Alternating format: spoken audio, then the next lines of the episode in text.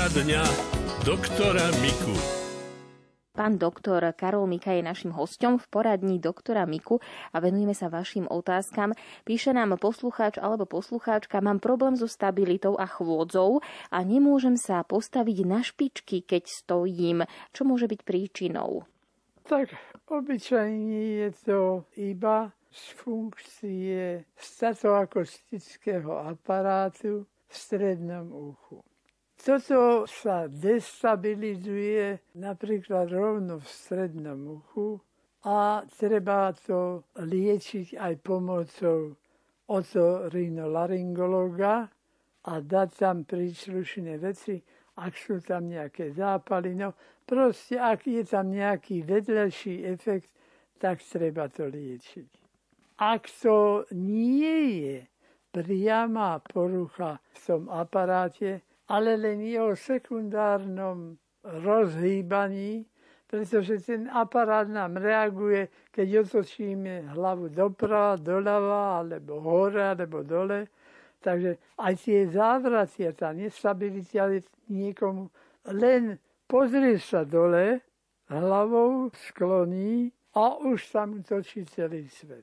Je to až tak, že taký človek by mal mať trojitú oporu. No tak dve nohy máme a jednu paličku alebo barlu alebo niečo.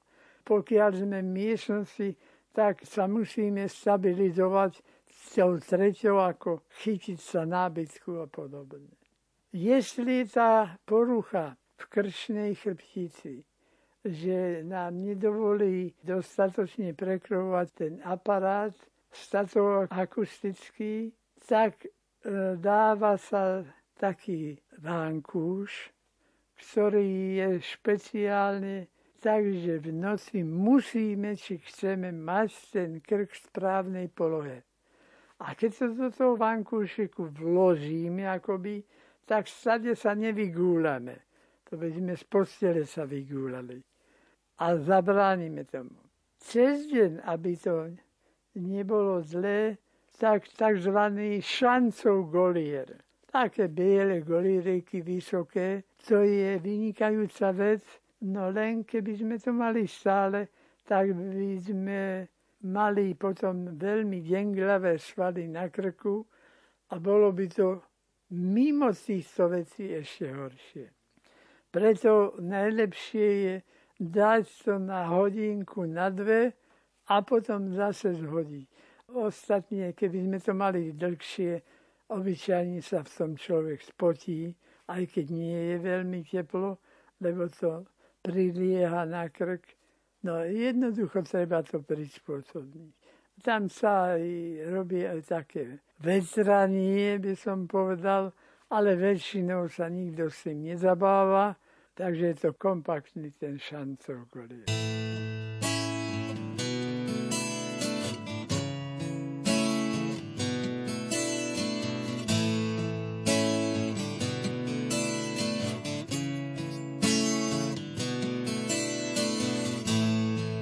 Pro tvůj dech. Já skočím po zádech z mostu, co střídá jména. Pro tvý vlasy vstoupím do armády spásy. Ať padne měna si tak pěkná, pěkná, pěkná.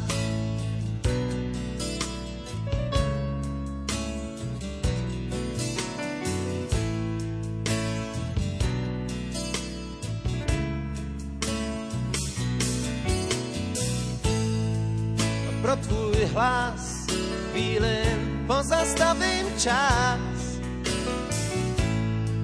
Mám v Greenwichi svý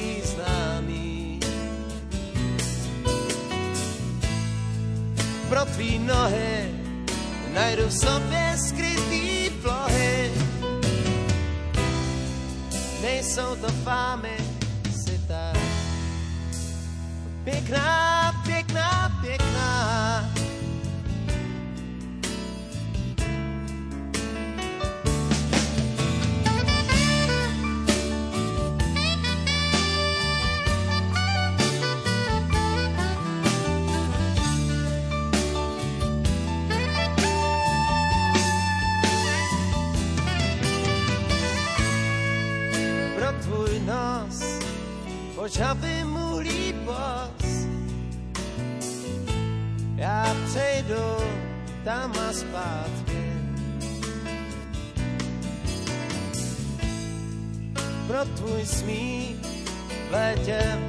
ti sní. Noci jsou krátký a ty pěkná, pěkná, pěkná.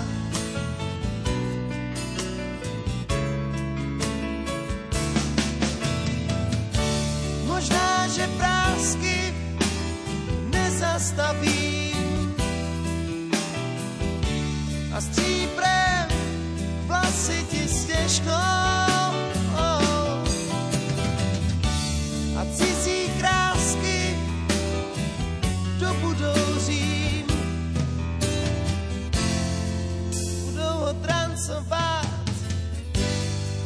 pálit a milovat, i kdyby splál jak pochodeň, nikdy nezapomeň. Pro mě seš dál. Pěkná, pěkná, pěkná.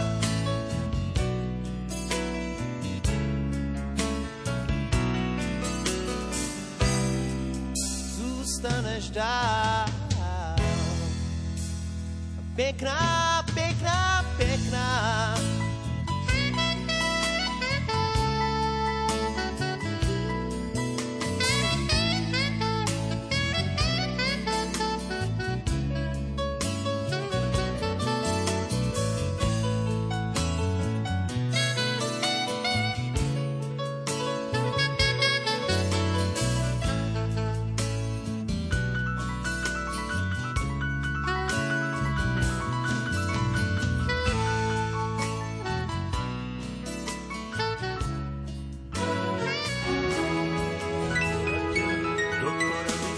Poradňa doktora Miku. Ďalšia otázka je od pána Matúša. Prosím vás o radu, pán doktor. Mojej babke sa vytvoril bercov vred na nohe. Má opuchnutú nohu a bolestivú ranu. Čo by ste nám poradili? Trvá to už tretí mesiac. V podstate ten predskolený vred je vlastne veľmi pomaly sa hojaca vec. A tam nestačí len, že dáme niečo na tú ranu. Ja to poviem najprv, ale potom aj to druhé. Možno nesmierne dôležité. Tak najprv niečo, čo je z rastliny ríše a čo hojí, no jedno z najlepších na svete. Teraz sú už aj také dobré strieborné prostriedky, mokré balenie a tak ďalej. Výborná vec, ale najlepšie zo všetkého je chlorofil. To je listová zeleň. Na tá listová zeleň sa tam dá na ten vred nastriekať alebo potrieť takou želatinou. Jediný, skutočne jediný nepriateľ tejto liečby je, že kde to nababreme na prádle, tam to ostane zelené. To sa veľmi ťažko vyperie, alebo nevyperie už. Tak to je jedna vec.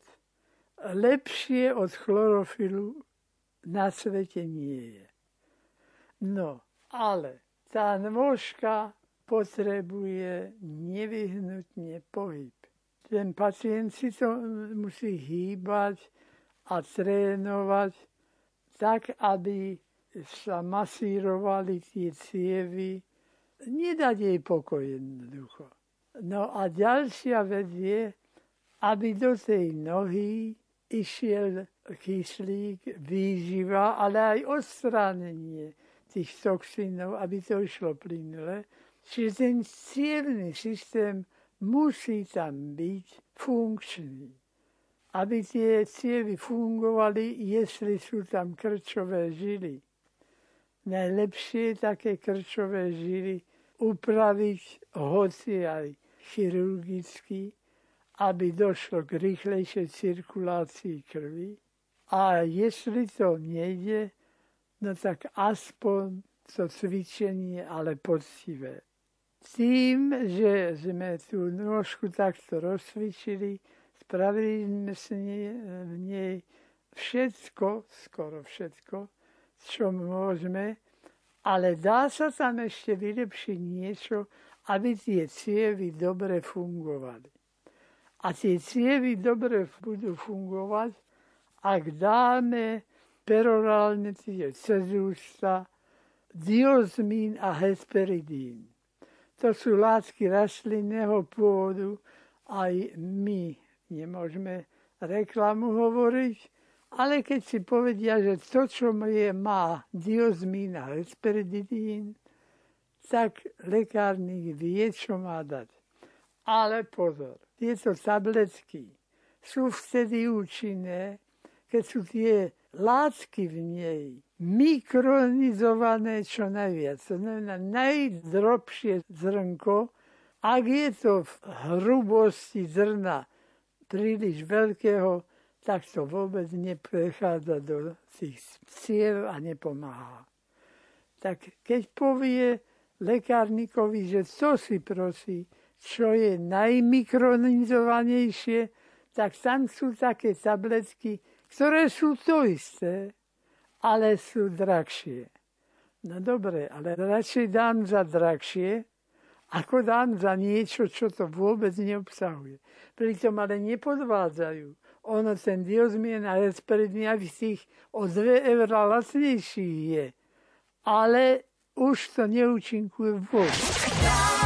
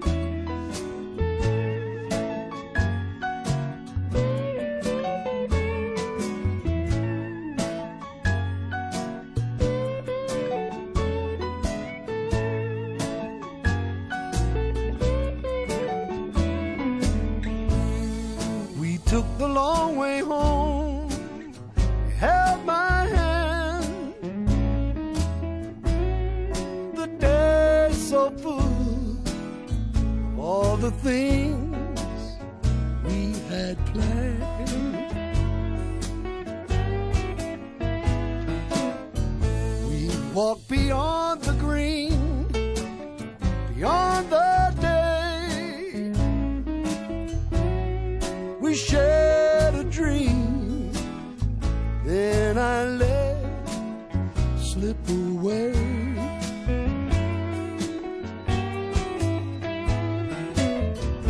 I had to find myself. Find myself. I had to find myself. Find myself. No use looking for no one else. Cause I'll be losing. till I find myself.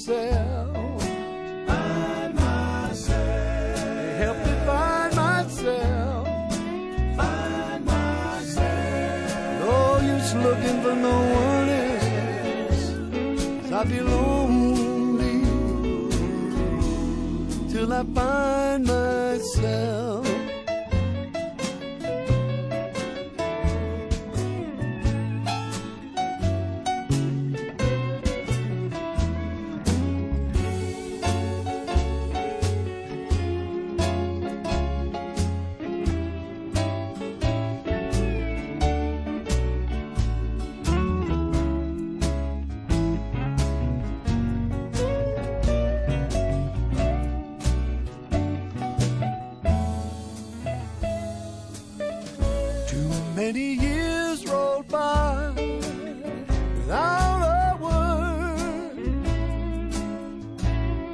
I tried to hide behind things that I'd heard.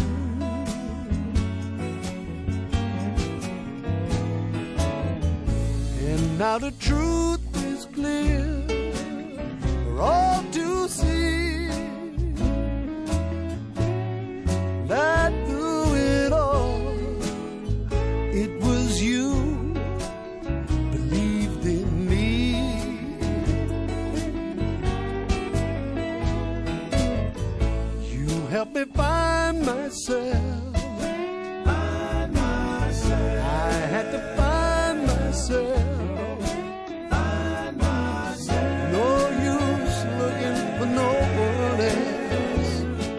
Be lonely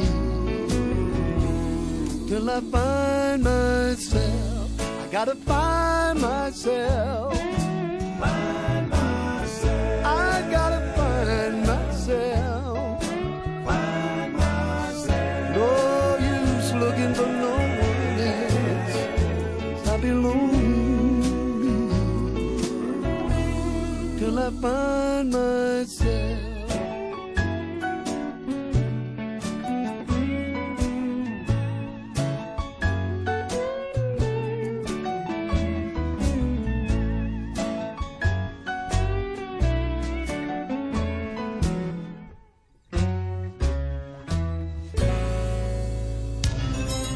Zdravotníctva.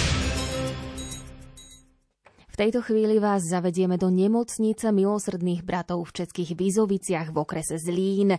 Vízovický kláštor milosrdných bratov je jeden z mála, ktorý vznikol v dobe reforiem cisára Jozefa II. Miesta kláštorov milosrdných bratov sú vždy spojené aj s nemocnicami, keďže ústredným poslaním reholníkov je starostlivosť o chorých a o ľudí na okraji spoločnosti. Ako dnes funguje Vizovická nemocnica nasledovníkov svätého Jana z Boha, v čom je špecifická?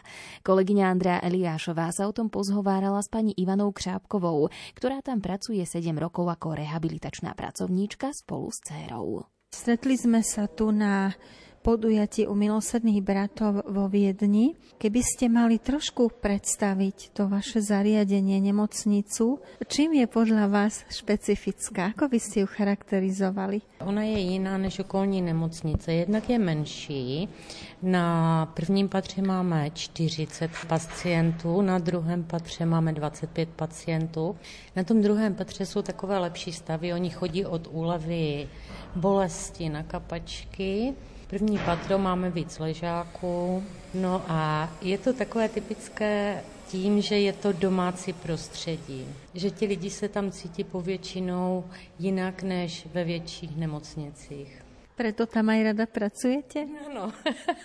Čo vy na vašej práci máte rada?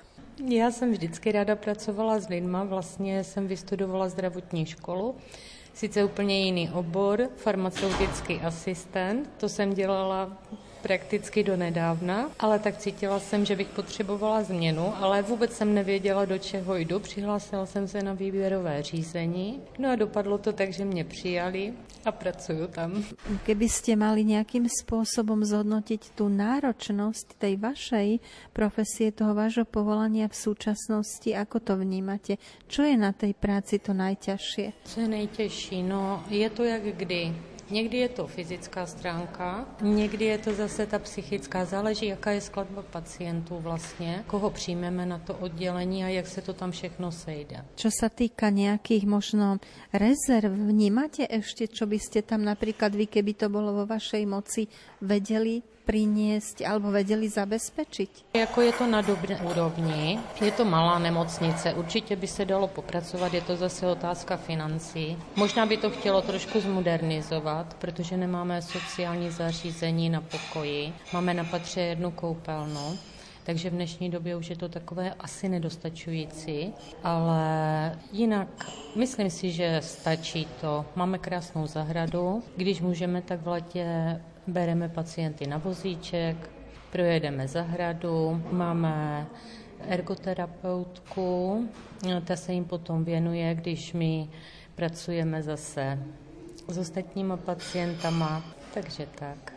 Keď sa tam pohybujete vlastne vo svojej práci, vnímate aj tú tradíciu, ktorou dýchajú tie steny tam, že predsa to zakladali kedysi milosední bratia dávno, alebo sa tá práca stala pre vás rutinou, že už nemáte čas vnímať ešte tú minulosť? Ne, já si myslím, že to tam vnímá si každý, kdo tam i přijde do té nemocnice. Jednak máme jídelnu, kde ještě pozůstatky tady všude je vidět, Eh, kapličku máme krásnou, u té máme vlastně televizi, kde lidi chodí na tu ergoterapii, tam to taky dýchá ještě tím, co tam dřív bylo, možná větším v rozsahu, já nevím, já jsem to od začátku nezažila, ale je to tam cítit. Řekla bych, že ti lidi jsou takový, nebo ten personál je takový milejší. Aspoň nám to pacienti tvrdí, že je to jiné než v jiné nemocnici. Keď sa vrátite dozadu o tých 7 rokov, do obdobia, keď ste nastupovali do tejto práce, do tohto zariadenia a porovnáte si, čo ste vedeli vtedy o milosrdných bratoch a čo všetko viete teraz? Je to velký rozdíl, ako ich vnímáte teraz?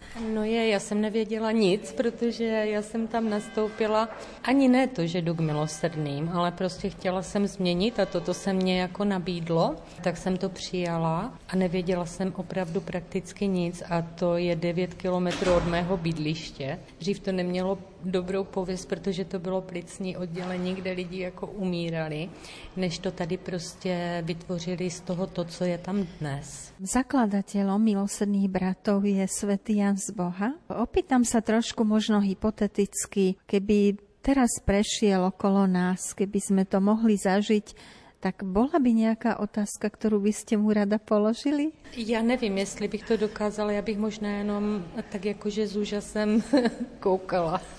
Sú známe portréty niektoré svätého Jana z Boha, ale ako si ho predstavujete vy sama napríklad, pokiaľ ide o ľudské vlastnosti? Čo myslíte, aký to bol človek? Já si myslím, že asi mu ne, nešlo z těch lidských vlastností nic vytknout že co mohl dělal, dělal to nejlíp, jak mohl a myslím si, že byl jako příkladem pro strašně moc lidí. Tehdy a teď také.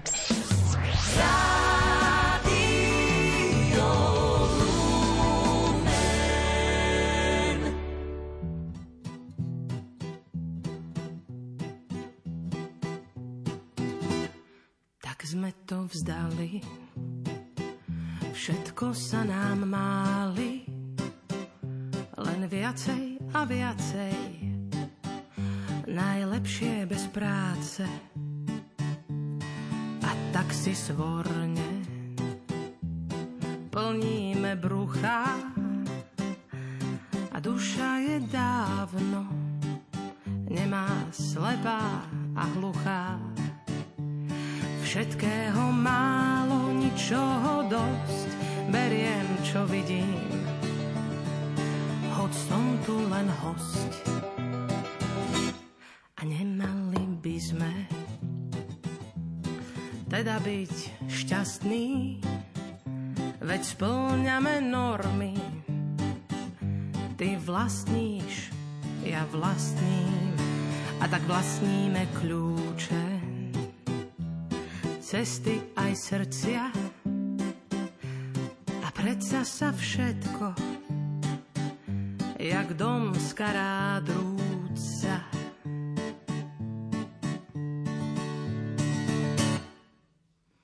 Niekde sa stála chyba, že stále nám čo si chýba, že všetko má žiadnu príchuť, tak raz zomrieme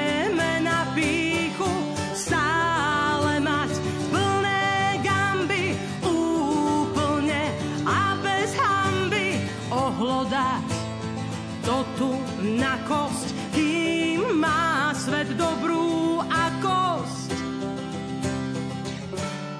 Tak sme to vzdali, všetko sa nám máli, len viacej a viacej, najlepšie bez práce.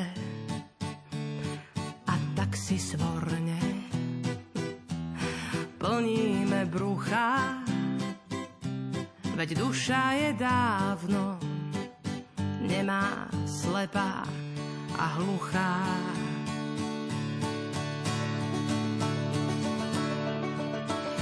Niekde sa stála chyba, že stále nám čo si chýba, že všetko má žiadnu príchuť, tak raz zomrieme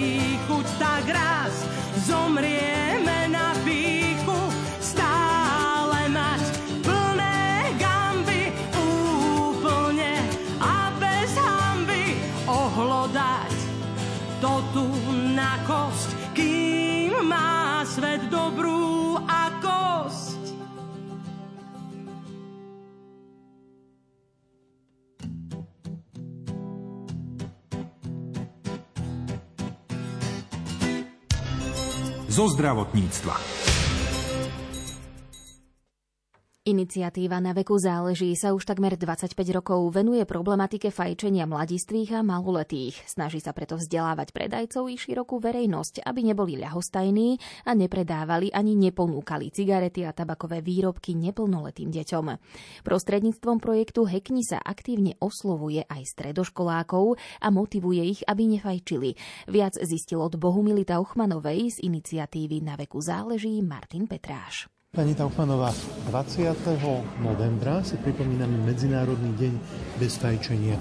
Aké aktivity sa vám darí vyvíjať preto, aby ľudia nezačínali fajčiť už v mladom veku? Ja len poviem, že Medzinárodný deň bez fajčenia je vlastne preto založený, aby sa v spoločnosti intenzívnejšie hovorilo o prevencii k fajčeniu a k tomu, aké má na nás fajčenie vplyv vlastne negatívny z hľadiska zdravia. Projekt na veku záleží, už pomaly štvrť storočie mm-hmm. sa stará o to, aby sme v rámci obchodu pomohli obchodníkom dodržiavať zákon pri predaji tabakových výrobkov, aby nepredali a nepochybili zákone mm-hmm. a nepredali neplnoletým tieto tabakové výrobky. Takže darí sa nám to. Slovenská obchodná inšpekcia Úrad verejného zdravotníctva je tiež našim odborným garantom a Slovenskou obchodnou inšpekciou spolupracujeme a robíme ohlasné kontroly z dôvodu, dôvodu, aby obchodníci nadobudli také tie pracovné zručnosti a dbali na to celoročne. No a e, z toho 2009,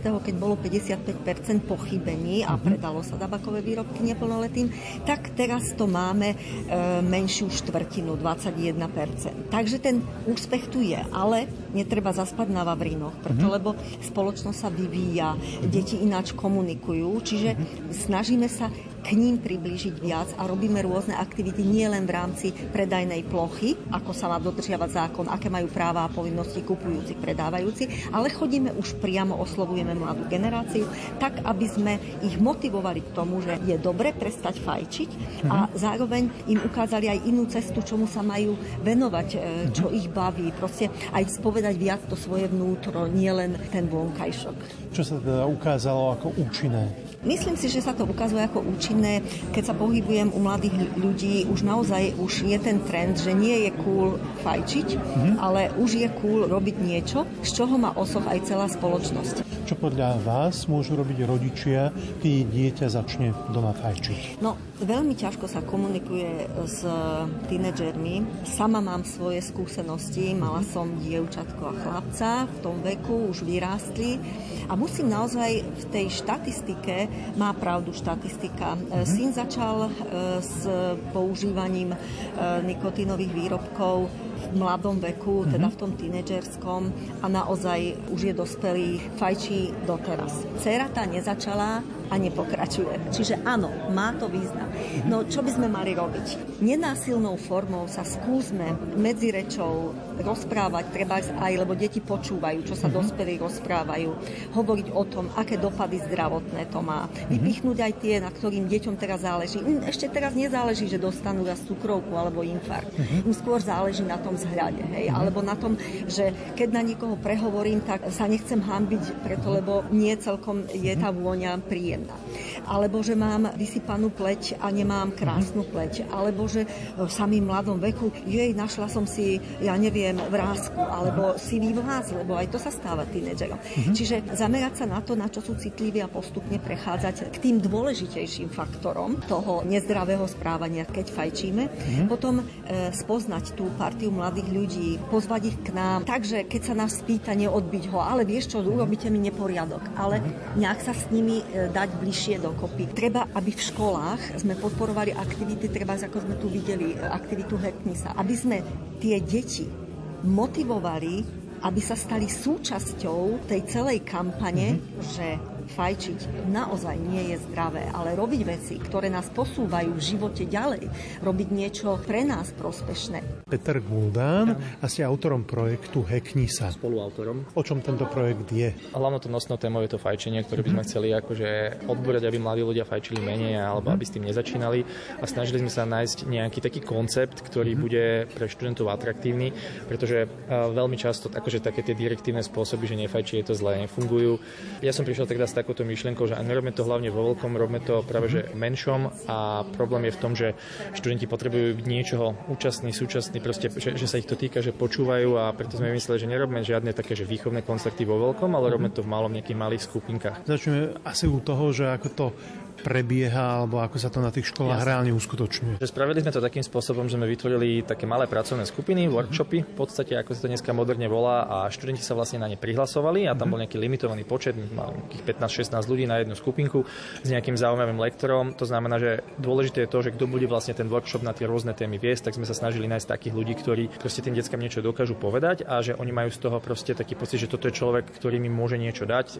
Buď sú to proste ľudia, ktorých poznajú zo sociálnych sietí, z médií, alebo sme sa teda snažili hľadať nejakých charizmatických ľudí, ktorí dokážu niečo povedať k tej mm-hmm. danej téme. A toto naozaj zafungovalo, detská sa potešili, že dojdú mm-hmm. známi ľudia a proste sa na tie témy, ktoré sme my mali stanovené, bavili. Mm-hmm. To znamená, že fungovalo to tak, že sme mali tie workshopy v niekoľkých kolách, oni mohli ísť na viaceré postupne, mm-hmm. ale museli sa na všetko prihlásiť, aby to pekne fungovalo v hľadiska tej organizácie, aby tam bola tá malá skupina, bolo to dialogické, kde sa rozprávali, mohli sa pýtať a tak ďalej. Myslíte si, že tento projekt by si našiel svojich stupencov aj medzi ostatnými školami, alebo vlastne na ktorých školách sa tento projekt uskutočňoval? Ono to nie je limitované v tomto zmysle. My sme boli pilotná škola v tom zmysle, že bolo to treba otestovať a testovalo sa to potom na ďalších školách na Slovensku. My sme teda tu z Bratislavy, ale testovalo sa to aj na strednom aj na východnom Slovensku. Teraz vlastne už sa môžu prihlasovať školy, ktoré by sa chceli toho zúčastniť. To znamená, že áno, určite ono sa tie témy dajú prispôsobiť aj napríklad aktuálnej situácii. Každá škola si tu vie v zásade už teraz trošku aj prispôsobiť. Radio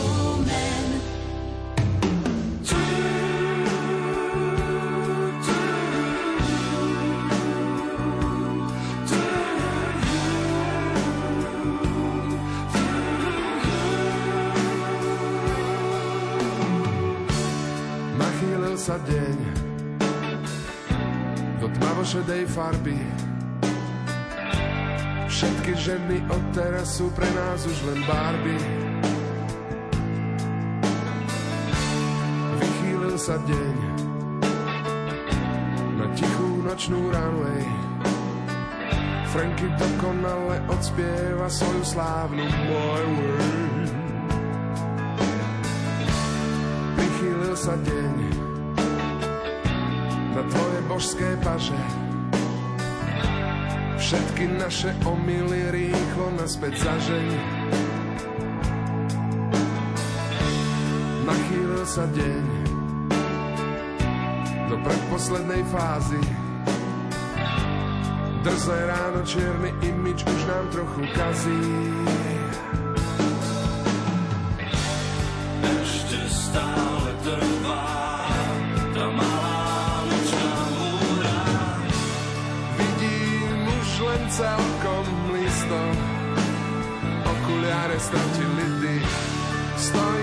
Stále pri tom istom.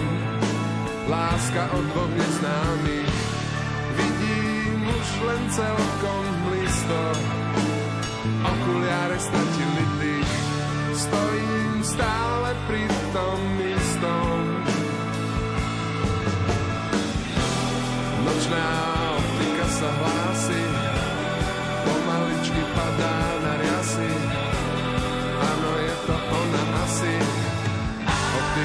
noci, natvrdo a bez pomoci.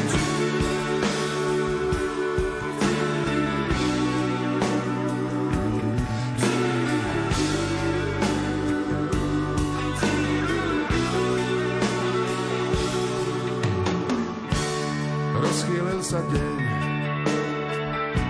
do prašivého rána.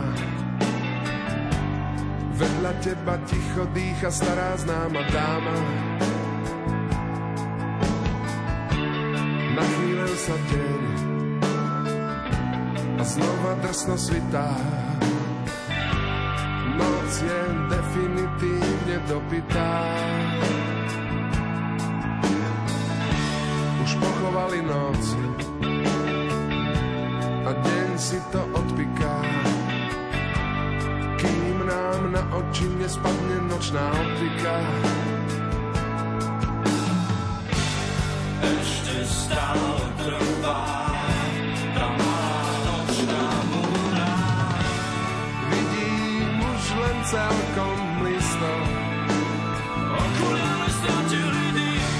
Stojím stále pri tom istom.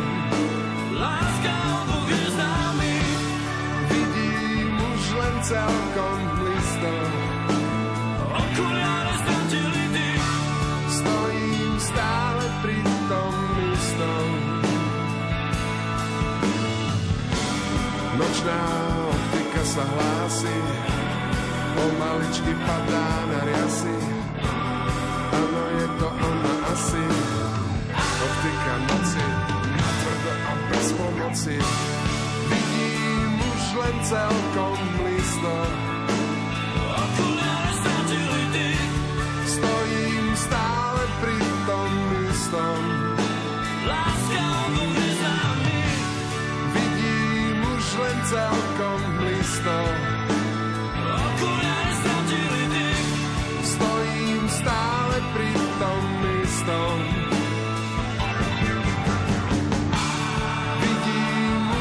celkom blízko.